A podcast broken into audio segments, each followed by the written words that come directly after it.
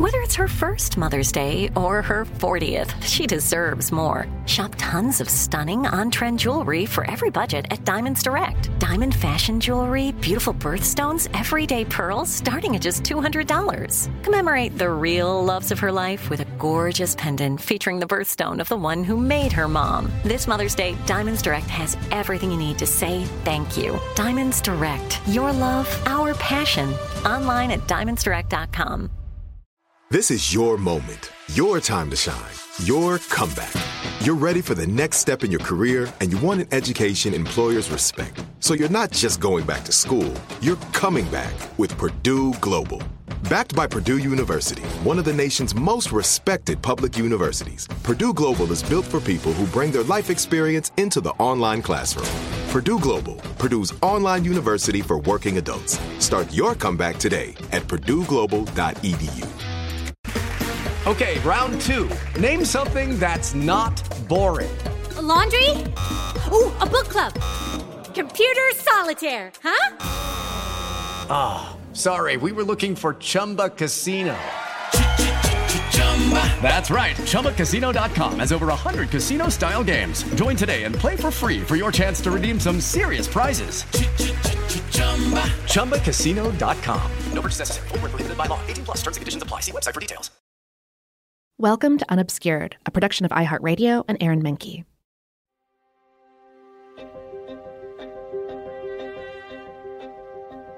There was a stir in the shoemaker's shop.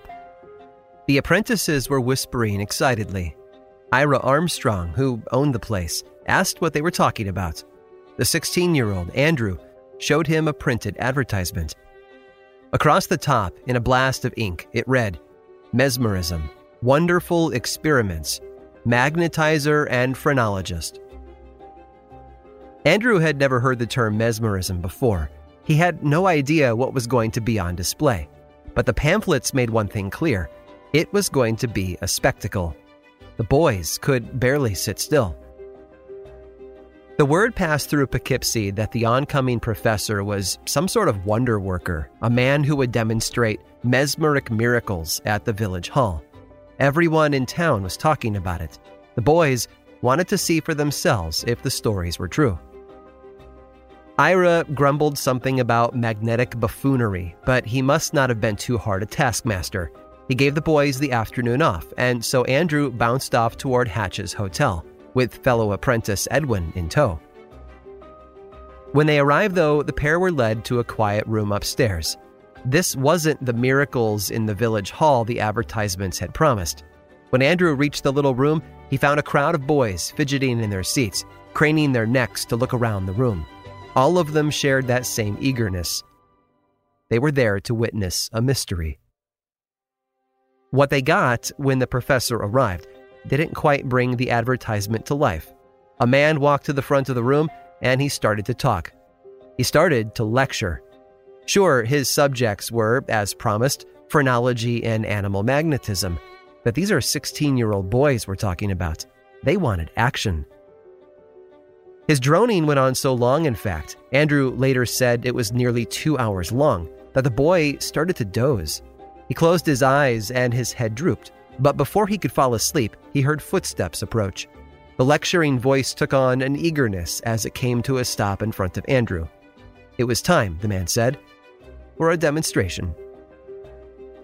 He started to wave his hand dramatically in front of Andrew's head. Then he declared, You can't open your eyes. Andrew must have frowned. He raised his head and looked up skeptically into the man's face. We can only imagine the look of teenage contempt the man got for wasting Andrew's afternoon off. It was nothing short of a letdown. So Andrew went back to work. Any of Ira's smugness about his apprentice's gullibility is lost to history. The stranger had been no mesmerist. His voice did have the power to put people to sleep, but where was the miracle in that? It wasn't long, though, before Andrew and Edwin started to hear more stories. They weren't the only ones to attend the demonstration. The following day and the day after that, rumors started to travel throughout town. Other people who went to the demonstrations, they said, had felt something. Maybe they missed it the first time. Or perhaps the visitor needed to warm up, like an athlete before a big game. Either way, word around town was beginning to sound very different from what Andrew and Edwin had expected. And the people were doing more than just whisper. Soon those murmurs would consume a nation. Something supernatural was about to begin. This is Unobscured. I'm Aaron Mahnke.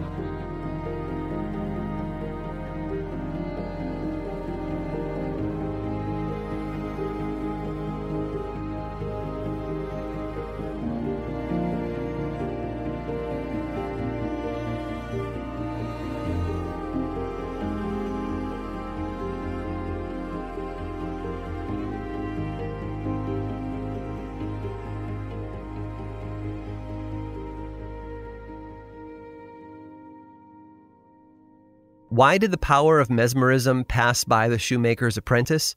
Maybe it had something to do with the boy's hard life.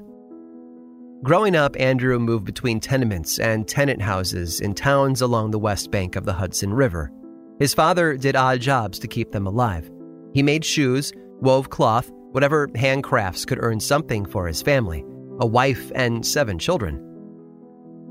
He never made much, though. With his children to feed, Andrew's father scratched out a living any way he could.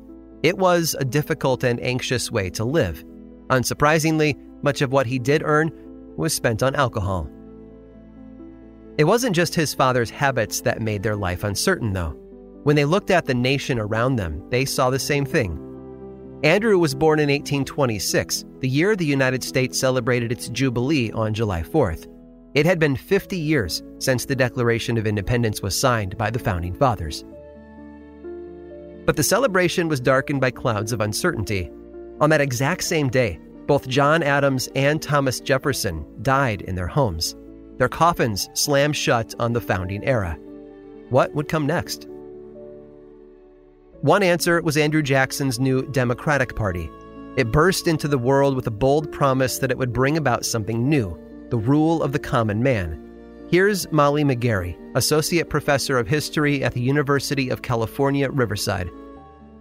The most significant change affected by Jacksonian democracy was the extension of the franchise, of the vote, to white men over the age of 21 who did not own property.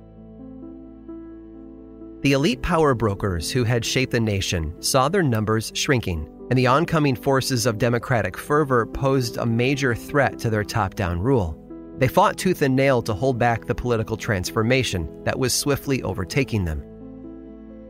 Already contentious and chaotic in 1826, the presidential campaign assured men like the New York shoemaker that the nation would now be ordered in their favor. In New York, little Andrew was named in honor of Jackson's vision for the future. In the end, though, it would be the boy's own visions that would define his life. But he would have to suffer first. Along the way to his 16th birthday, Andrew lost his mother, two sisters, and a brother. The grief must have been devastating, but there was no time to rest as the blows kept coming because his father struggled to support even his dwindling family. Things were so rough for them that he rented out Andrew to farmers and tradesmen as a hired hand. Whatever the boy felt, his life came down to work. Eventually, in their wandering search for a way to make a living, Andrew and his father arrived in Poughkeepsie, New York, 70 miles north of New York City, where a local shoemaker, Ira Armstrong, hired Andrew as an apprentice. Ira would later note that Andrew knew how to read and write, but that his knowledge was only rudimentary. Andrew's working life hadn't allowed him a lot of time for school. He was known as a frank, open, and honest boy with a curious attitude, but he wasn't a scholar, a thinker, or a writer. He was known to most folks as friendly and well disposed, and to his boss, he was a steady and reliable worker. When it all added up, he was just ordinary. But in 1843, all of that would change.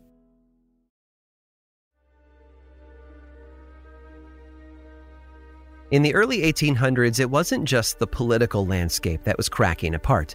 Shockwaves in the scientific world were also breaking up old ways of thinking and injecting new ideas into American culture. One of those shockwaves was a man by the name of J. Stanley Grimes, and in 1843, he made his way to Poughkeepsie, and with considerable fanfare, too. He was a magnetizer and phrenologist, and his arrival was paved with a burst of announcements and showbills. It was their heading, Mesmerism, that had captured Andrew's attention. Originally developed by the German physician Franz Anton Mesmer, who taught that everything was permeated by an invisible fluid carrying magnetic energy throughout the universe. Here's Cathy Gutierrez, historian and scholar in residence at the New York Public Library. Why don't stars fall out of the sky, right? Why are planets predictable? Well, they're held in some sort of kinetic tension through magnetic attraction. Certainly, Kepler thought this. What Mesmer did was he applied that idea to the human body. So, not only the planets, but the, the tides and the sea and the waning of the moon and the flow of this energy through the body could be redirected and redistributed. And that's where J. Stanley Grimes stepped in. For some who kept abreast of advances in science, Grimes was already a household name. A Bostonian and a medical lawyer by training, Grimes was at the forefront of American sciences of the mind by 1832. That was when demonstrators arrived from Germany and led curious Bostonians in a course on the discipline of phrenology. They taught that the shape of the human skull reflected uneven development of the brain, where each part performed a specific function. Grimes believed that he could use phrenology to harness the power of Mesmer's animal magnetism. If he followed the right contours of the skull to excite certain organs of the brain, he could pick up where Mesmer left off. In particular, he could drop his subjects into a suggestible trance like state he called mesmeric sleep in honor of the German doctor. And it was this phrenomagnetism, his personal combination of cutting edge sciences, that Grimes demonstrated in Poughkeepsie.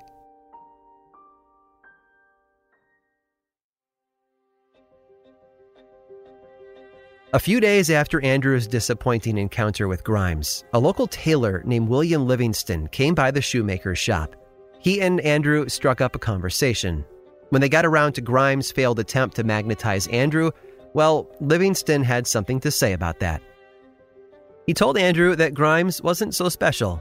In fact, Livingston claimed that he was an even better magnetizer. He'd performed many magnetic marvels, both in Poughkeepsie and in his travels elsewhere and Livingston believed that he could succeed with Andrew where the celebrity scientist had failed. So he invited both Andrew and Edwin to his house for his own attempt to magnetize Andrew. Later that night, the shoemaker's apprentice sat across from Livingston, relaxed and curious to see if the tailor could succeed where the traveling showman had failed. Andrew closed his eyes and felt William's chilly hand pass and repass over his forehead. The effect was sudden Andrew would later say that 10,000 avenues of sensation were illumined as with the livid flames of electric fire. Then a sense of intense darkness, a surge of horrible feelings he couldn't put into words, and then a wave of pain. He tried to protest, but his tongue froze to the roof of his mouth. His cheeks seemed extremely swollen, his lips fused shut, and he could no longer control any part of his body. He was paralyzed, even as he felt himself whirling along a revolving spiral path. He even wondered at that moment if he was dying. And then, as suddenly as the first wave of disorientation had arrived, a cascade of bright, utterly new thoughts gushed into his mind, and he fell unconscious. When he woke up, Andrew was sitting in the same position, in the very same chair, right across from Livingston. But now he found that the tailor was bursting with excitement he saw the same thing on the faces of everyone else in the room, some of whom had not been there when they began. According to Livingston, he had called them in to watch Andrew perform. In his trance, Andrew had read from newspapers held against his forehead, told the time on every watch in the room, and one by one described the diseases and wounds of the people around him. Andrew sat stunned while Livingston described the things he'd done. It shook his world to the core, but it also left him feeling confused. It was one thing to have an experience, but it was something altogether different to explain it. For that, Andrew had nothing to say. but William Livingston did. I know what your power is called, the tailor told him clairvoyance.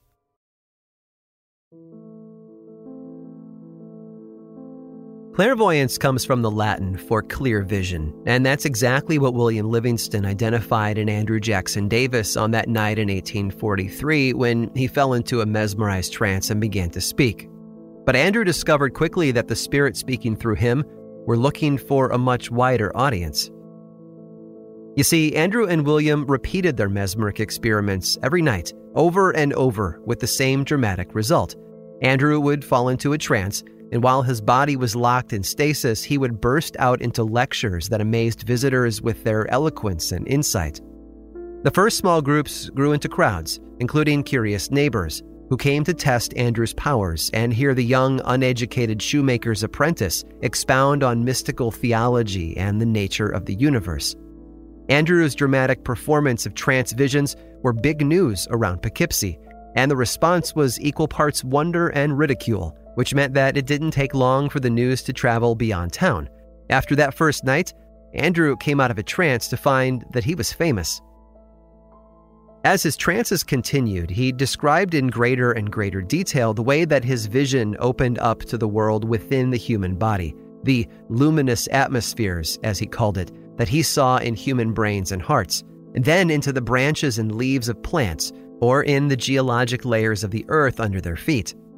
When Andrew Jackson Davis was in a trance, he said the fiery light glowing within all life became visible to him. Like a mesmerist's diagnostic tool, he could clearly see the forces that Mesmer had always taught were binding the universe together. Soon enough, in addition to the medical cures that Andrew offered to his visitors, he also went on journeys into the spirit land. There he began to encounter figures who would speak to him, to teach him, and to pass along wisdom through long lectures about the spiritual structure of the universe. Figures who told Andrew that they were the spirits of the dead. It was an astonishing revelation, if it could be trusted, that is. Like all the mesmerists who had come before, Andrew knew that people would want to witness his trances for themselves. So, at the invitation of a Poughkeepsie minister, Andrew and William began to travel. William put Andrew into trances in Albany, New York, and then Danbury, Connecticut, and then Bridgeport as well.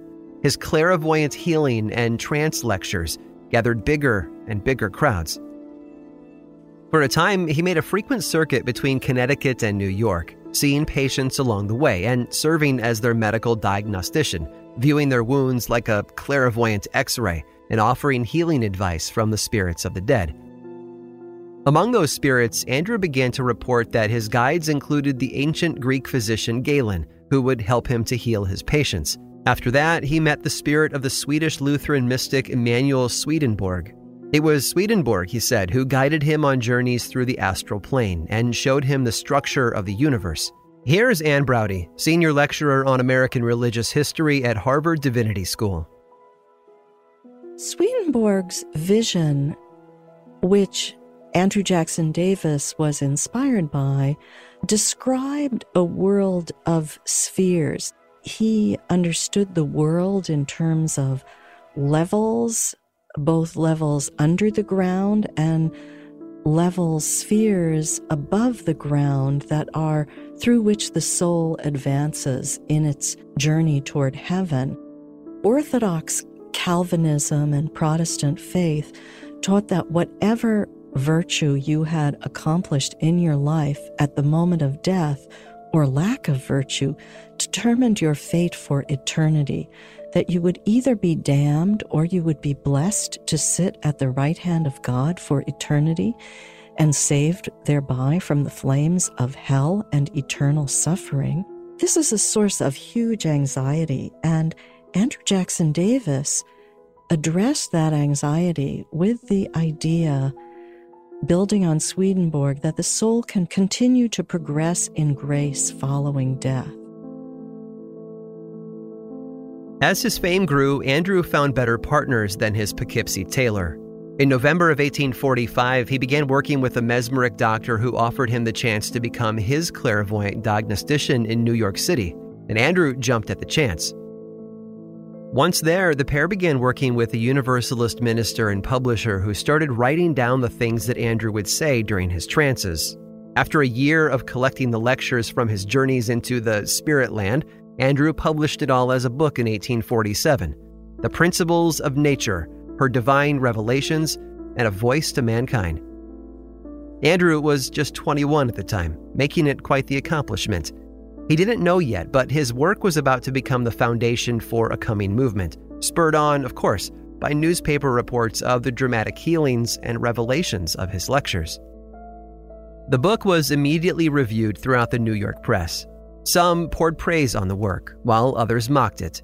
In the book's defense, a Reverend George Bush stepped in and explained that the teachings found inside were not that different from the Transcendentalists in Boston. In fact, just a few years earlier, Ralph Waldo Emerson had called together a meeting of the Transcendental Club precisely to discuss the role of mysticism in modern life. For Emerson and the other Transcendentalists, Emanuel Swedenborg was simply a mystic par excellence. Now, Andrew was meeting with that man's spirit and narrating it for all religiously curious Americans. What Davis started with his first book soon came to be called his harmonial philosophy, at its core, his message was one of universal religion that there was a truth transcending all religions, and that if we lived by that truth, it would create a world of peace and order.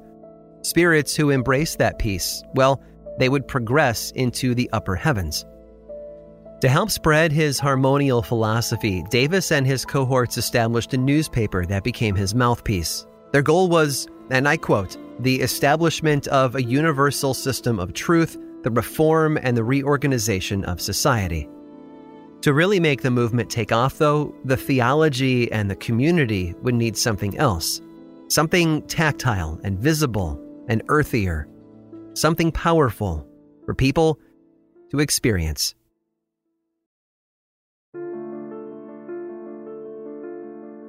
Don't fool yourself into thinking that America wasn't ready for something different. In the early 1850s, the writer Ralph Waldo Emerson reflected back on the state of religion in America, and he wrote that the stern old faiths have all pulverized.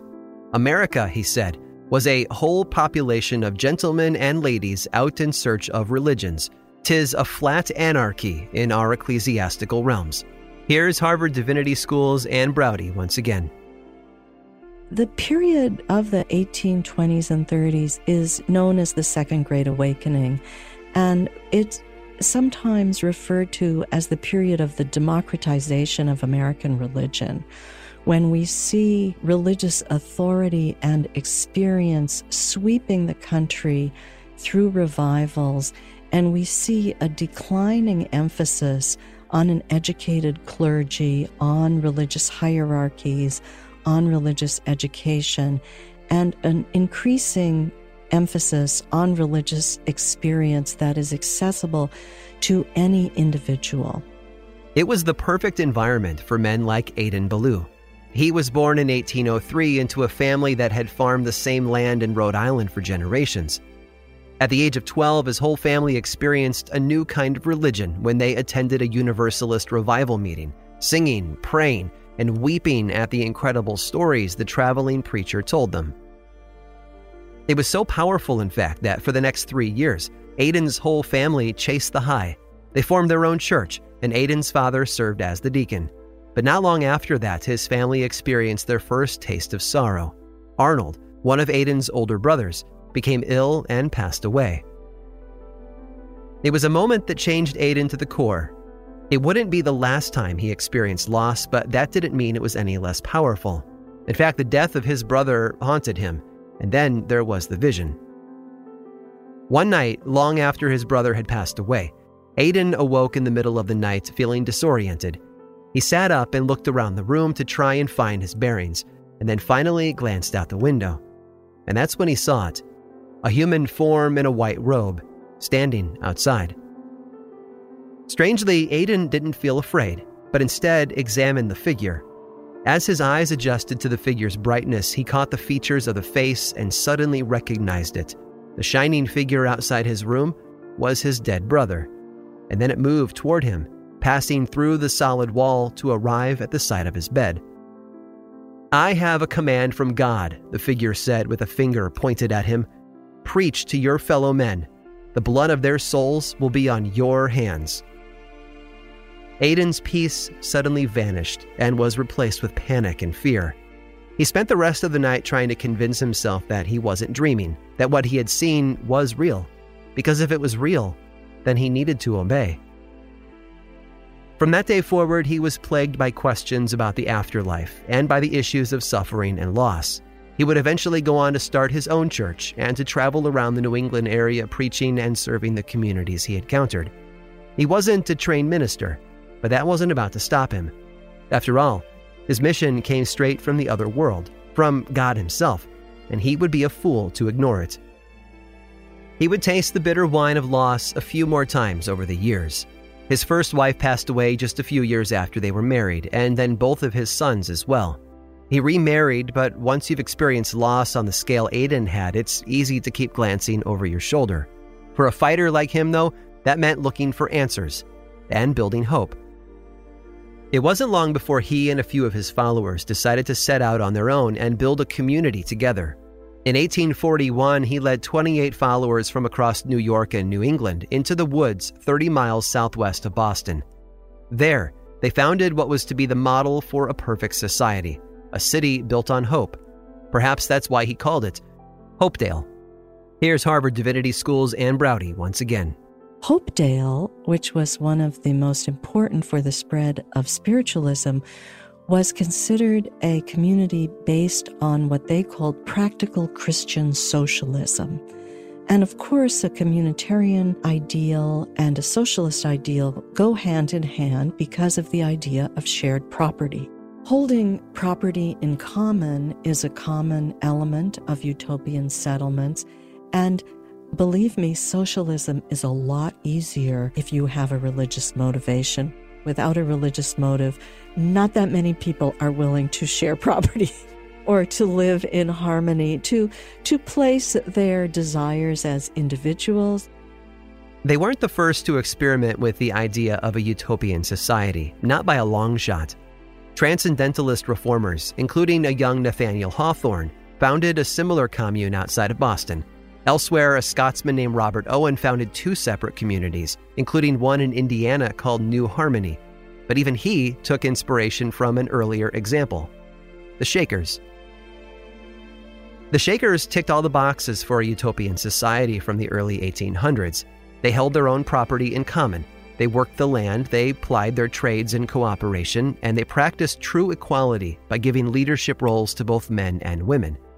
But ever since they arrived in New York in the 1770s, the Shakers had also begun to experience something else ecstatic visitations.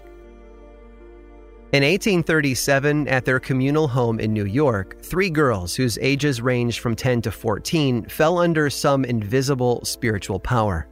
Anne Goff, the oldest of them, stood before her community and told them that she had seen a female spirit dressed in white and while that might sound like something pulled right out of the Salem witch trials of 1692, the 150 years that separated them made a world of difference. Rather than start a witch hunt, their story was received with open arms. Later that same day, as the community danced in enthusiastic worship, Anne's ghostly friend reappeared and moved among them, kissing them and singing songs to them. The next time she was seen, she brought others with her, always appearing to Anne, Soon enough, the spirits of the dead were appearing at their own funerals to comfort their mourning families. Even Mother Ann Lee, who founded the Shaker Order before dying in 1784, appeared with heavenly messages for her followers. Remarkably, spirits from outside the Shaker community began to arrive as well. George Washington, Lafayette, Napoleon, the biblical Queen Esther, and the spirits of Native Americans all appeared with messages and lessons for them all. And here's the thing Shaker communities around New York started to believe that some Shakers were born to communicate with these ghostly visitors. They called them instruments of the spirit world, and whatever they received, they would share with others, all for the building up of their community. Whatever their power might have been, these instruments offered hope. And whether they were offering divine wisdom, comforting words, or answers to difficult questions, one thing was absolutely clear. For those with eyes to see, The dead had burst from the grave.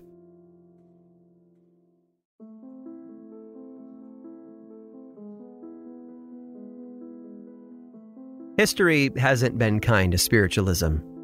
A recent two volume history of the United States treated spiritualism with a single dismissive sentence, as if it was an insignificant movement making self evidently foolish claims. And honestly, there are a lot of people today who agree with that sentiment. But just wait, because that view is far from reality, and far from the way the world looked to a lot of people in the 1840s. In a time when the spiritual sciences of mesmerism, animal magnetism, and phrenology were popular and became major new preoccupations, well, the right way to see the world became less and less obvious. Before spiritualism became the parlor room seance and the music hall spectacle that's so often mocked today, it was born in the minds of deeply religious teachers, passionate social reformers, and curious scientists who wanted to change the world. Here's Dr. John Buescher, co director of the International Association for the Preservation of Spiritualist and Occult Periodicals.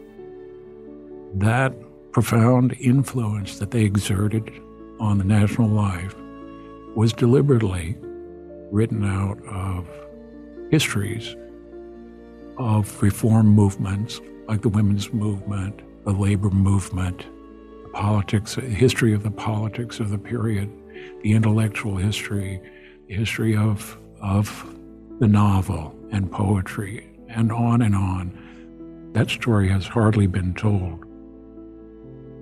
In this season of Unobscured, we'll trace the path of the spiritualists who followed the voice of Andrew Jackson Davis. Over the course of the 19th century, spiritualism became a kaleidoscope of novel beliefs, courageous people, and world shaking events. Here's historian Molly McGarry. There were always many spiritualisms, both in the 19th century and beyond. So some people came to the seance tables seeking answers, wanting deeply to commune with lost loved ones. Others were curious investigators, looking to see for themselves what this new technology could materialize. But what I found and what I've been most struck by is that many spiritualists took seriously the possibility of channeling the voices of the dead as a means of both connecting with the past and imagining both worldly and otherworldly futures. The truth is, spiritualists traveled all around the world, started a raft of publications, and took up, proclaimed, and then rejected a vast web of ideas about the afterlife, communication with the spirits of the dead, and the authority those spirits had over the living. Their story touches everything from technology to medicine, to the genocide of Native Americans and the murder of a president. And along the way, its values were echoed by social causes like abolition, women's suffrage, and labor rights, helping it grow from a local fad to a global phenomenon. And yes, it's a story about religion, but it's so much more. It's a story of idealism and individualism, of poachers and preachers, and of freedom fighters and celebrities. And while the Shaker Girls provided an early model for those emerging spiritualists, it was Andrew Jackson Davis, the seer of Poughkeepsie, who would do something bigger. He would be their first bona fide star.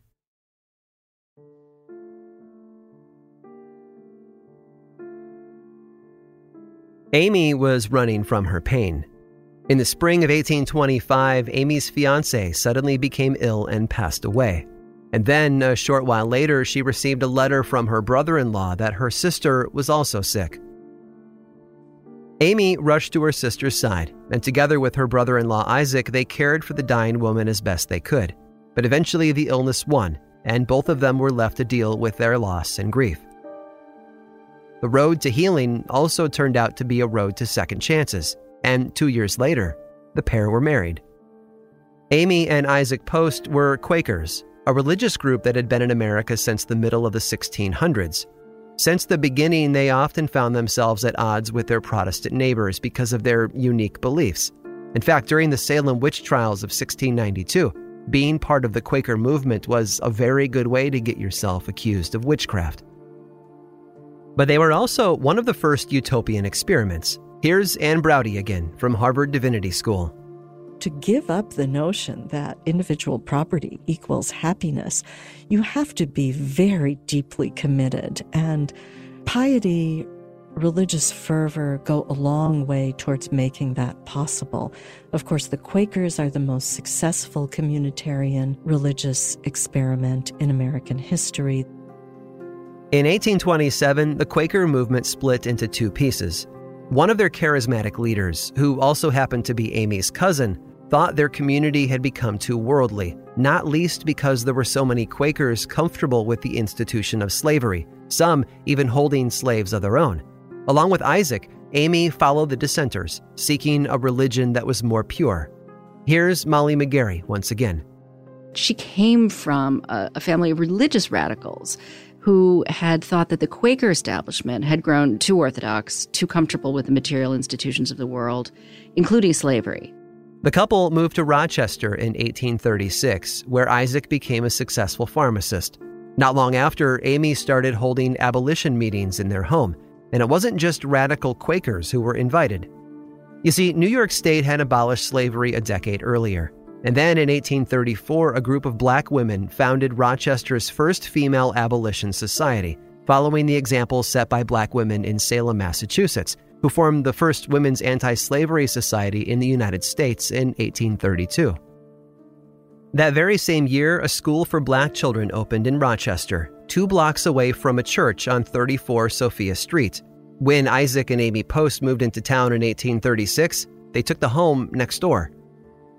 By the mid 1840s, word spread that Isaac and Amy had started participating in worldly groups filled with people who weren't Quakers. This was too much, even for many of the Quaker separatists.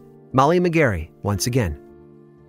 Isaac and Amy Post were actually thrown out of their Genesee Quakers group for, as the story goes, having hosted a wedding of two African American friends of theirs. The black neighborhoods and black churches in Rochester were growing. As news spread, people began to arrive in town looking for safe harbor.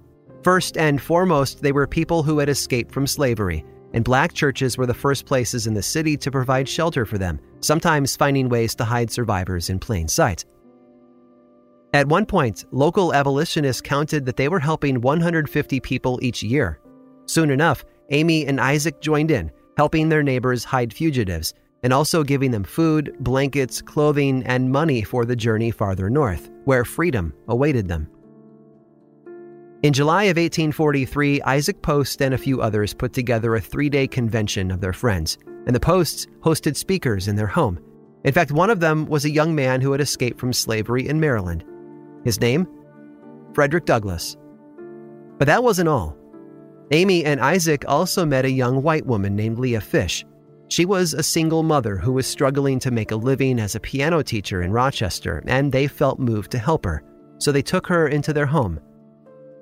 A short while later, Leah's parents, John and Margaret, also arrived in town, along with two of Leah's younger sisters. They had recently lost everything in a failed farming experiment farther north and needed a place to rest, recover, and plan their next move. Amy was only too happy to help. It turned out to be a fateful meeting. What Leah and her sisters brought into Amy's life would shift her horizons, change her place in the world, and etch Rochester's name into the nation's religious history. And they would give Andrew Jackson Davis's harmonial philosophy the thing it was missing. 1848 was about to dawn, and the age of spiritualism was about to begin.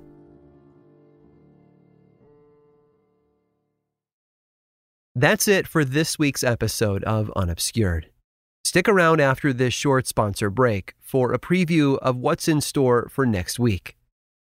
Hello, it is Ryan, and we could all use an extra bright spot in our day, couldn't we? Just to make up for things like sitting in traffic, doing the dishes, counting your steps, you know, all the mundane stuff. That is why I'm such a big fan of Chumba Casino. Chumba Casino has all your favorite social casino style games that you can play for free anytime, anywhere with daily bonuses. That should brighten your day a little. Actually, a lot. So sign up now at chumbacasino.com. That's ChumbaCasino.com. No purchase necessary. VGW Group. Void were prohibited by law. See terms and conditions. 18 plus. Live Nation presents Concert Week. Now through May 14th, get $25 tickets to over 5,000 shows. That's up to 75% off a summer full of your favorite artists like 21 Savage, Alanis Morissette, Cage the Elephant, Celeste Barber, Dierks Bentley, Feid, Hootie and the Blowfish, Janet Jackson, Kidz Bop Kids, Meghan Trainor, Peso Pluma, Sarah McLachlan. Get tickets to more than 5,000 summer shows for just $25. Until now through May 14th. Visit LiveNation.com slash Concert to learn more and plan your summer with Sean Paul, Sum 41, 30 Seconds to Mars, oh, and Two Door Cinema Club. Good sleep should come naturally, and with the new Natural Hybrid mattress, it can. A collaboration between award-winning mattress brand Leesa and home design favorite West Elm, the Natural Hybrid is the culmination of these two companies' shared values: premium materials, meticulous craftsmanship, and sustainable practices. Made with natural latex, responsibly sourced natural wool, and environmentally safe foams, the Natural Hybrid elevates your sleep sanctuary, indulges your senses, and supports a greener tomorrow. Plus, when you purchase the Natural Hybrid, you're also helping fuel Leesa's work with shelters and those in need. Since 2015, Leesa has donated more than 40,000 mattresses to ensure children and families have a safe place to sleep. Don't put off a good night's sleep any longer. Get a Leesa mattress today for a sound sleep tonight. Visit leesa.com slash iHeart. That's L-E-E-S-A dot com slash iHeart. Next time on Unobscured. More and more seekers were making their way into Rochester, all while other religious experiments were falling flat and communities along the canal were folding. Looking for guidance, for connection, and for the next step to take in their lives, people new to the city were open to something that could be seen and heard, something that could be witnessed. After a year of closed sittings, the spirits spoke up. They were ready for a wider audience. In a private seance just for the posts, the spirits spoke through Leah, telling Isaac to rent Rochester's Corinthian Hall for a whole three nights. For the first time ever, they were going to throw the doors open wide to a paying crowd. It was time for the spirits to take the stage.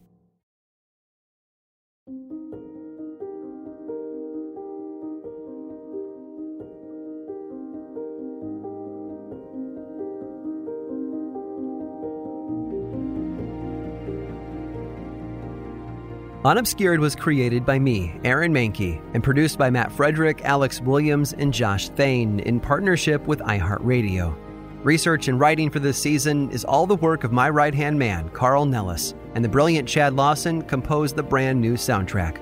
Learn more about our contributing historians, source material, and links to our other shows over at historyunobscured.com. And until next time, thanks for listening.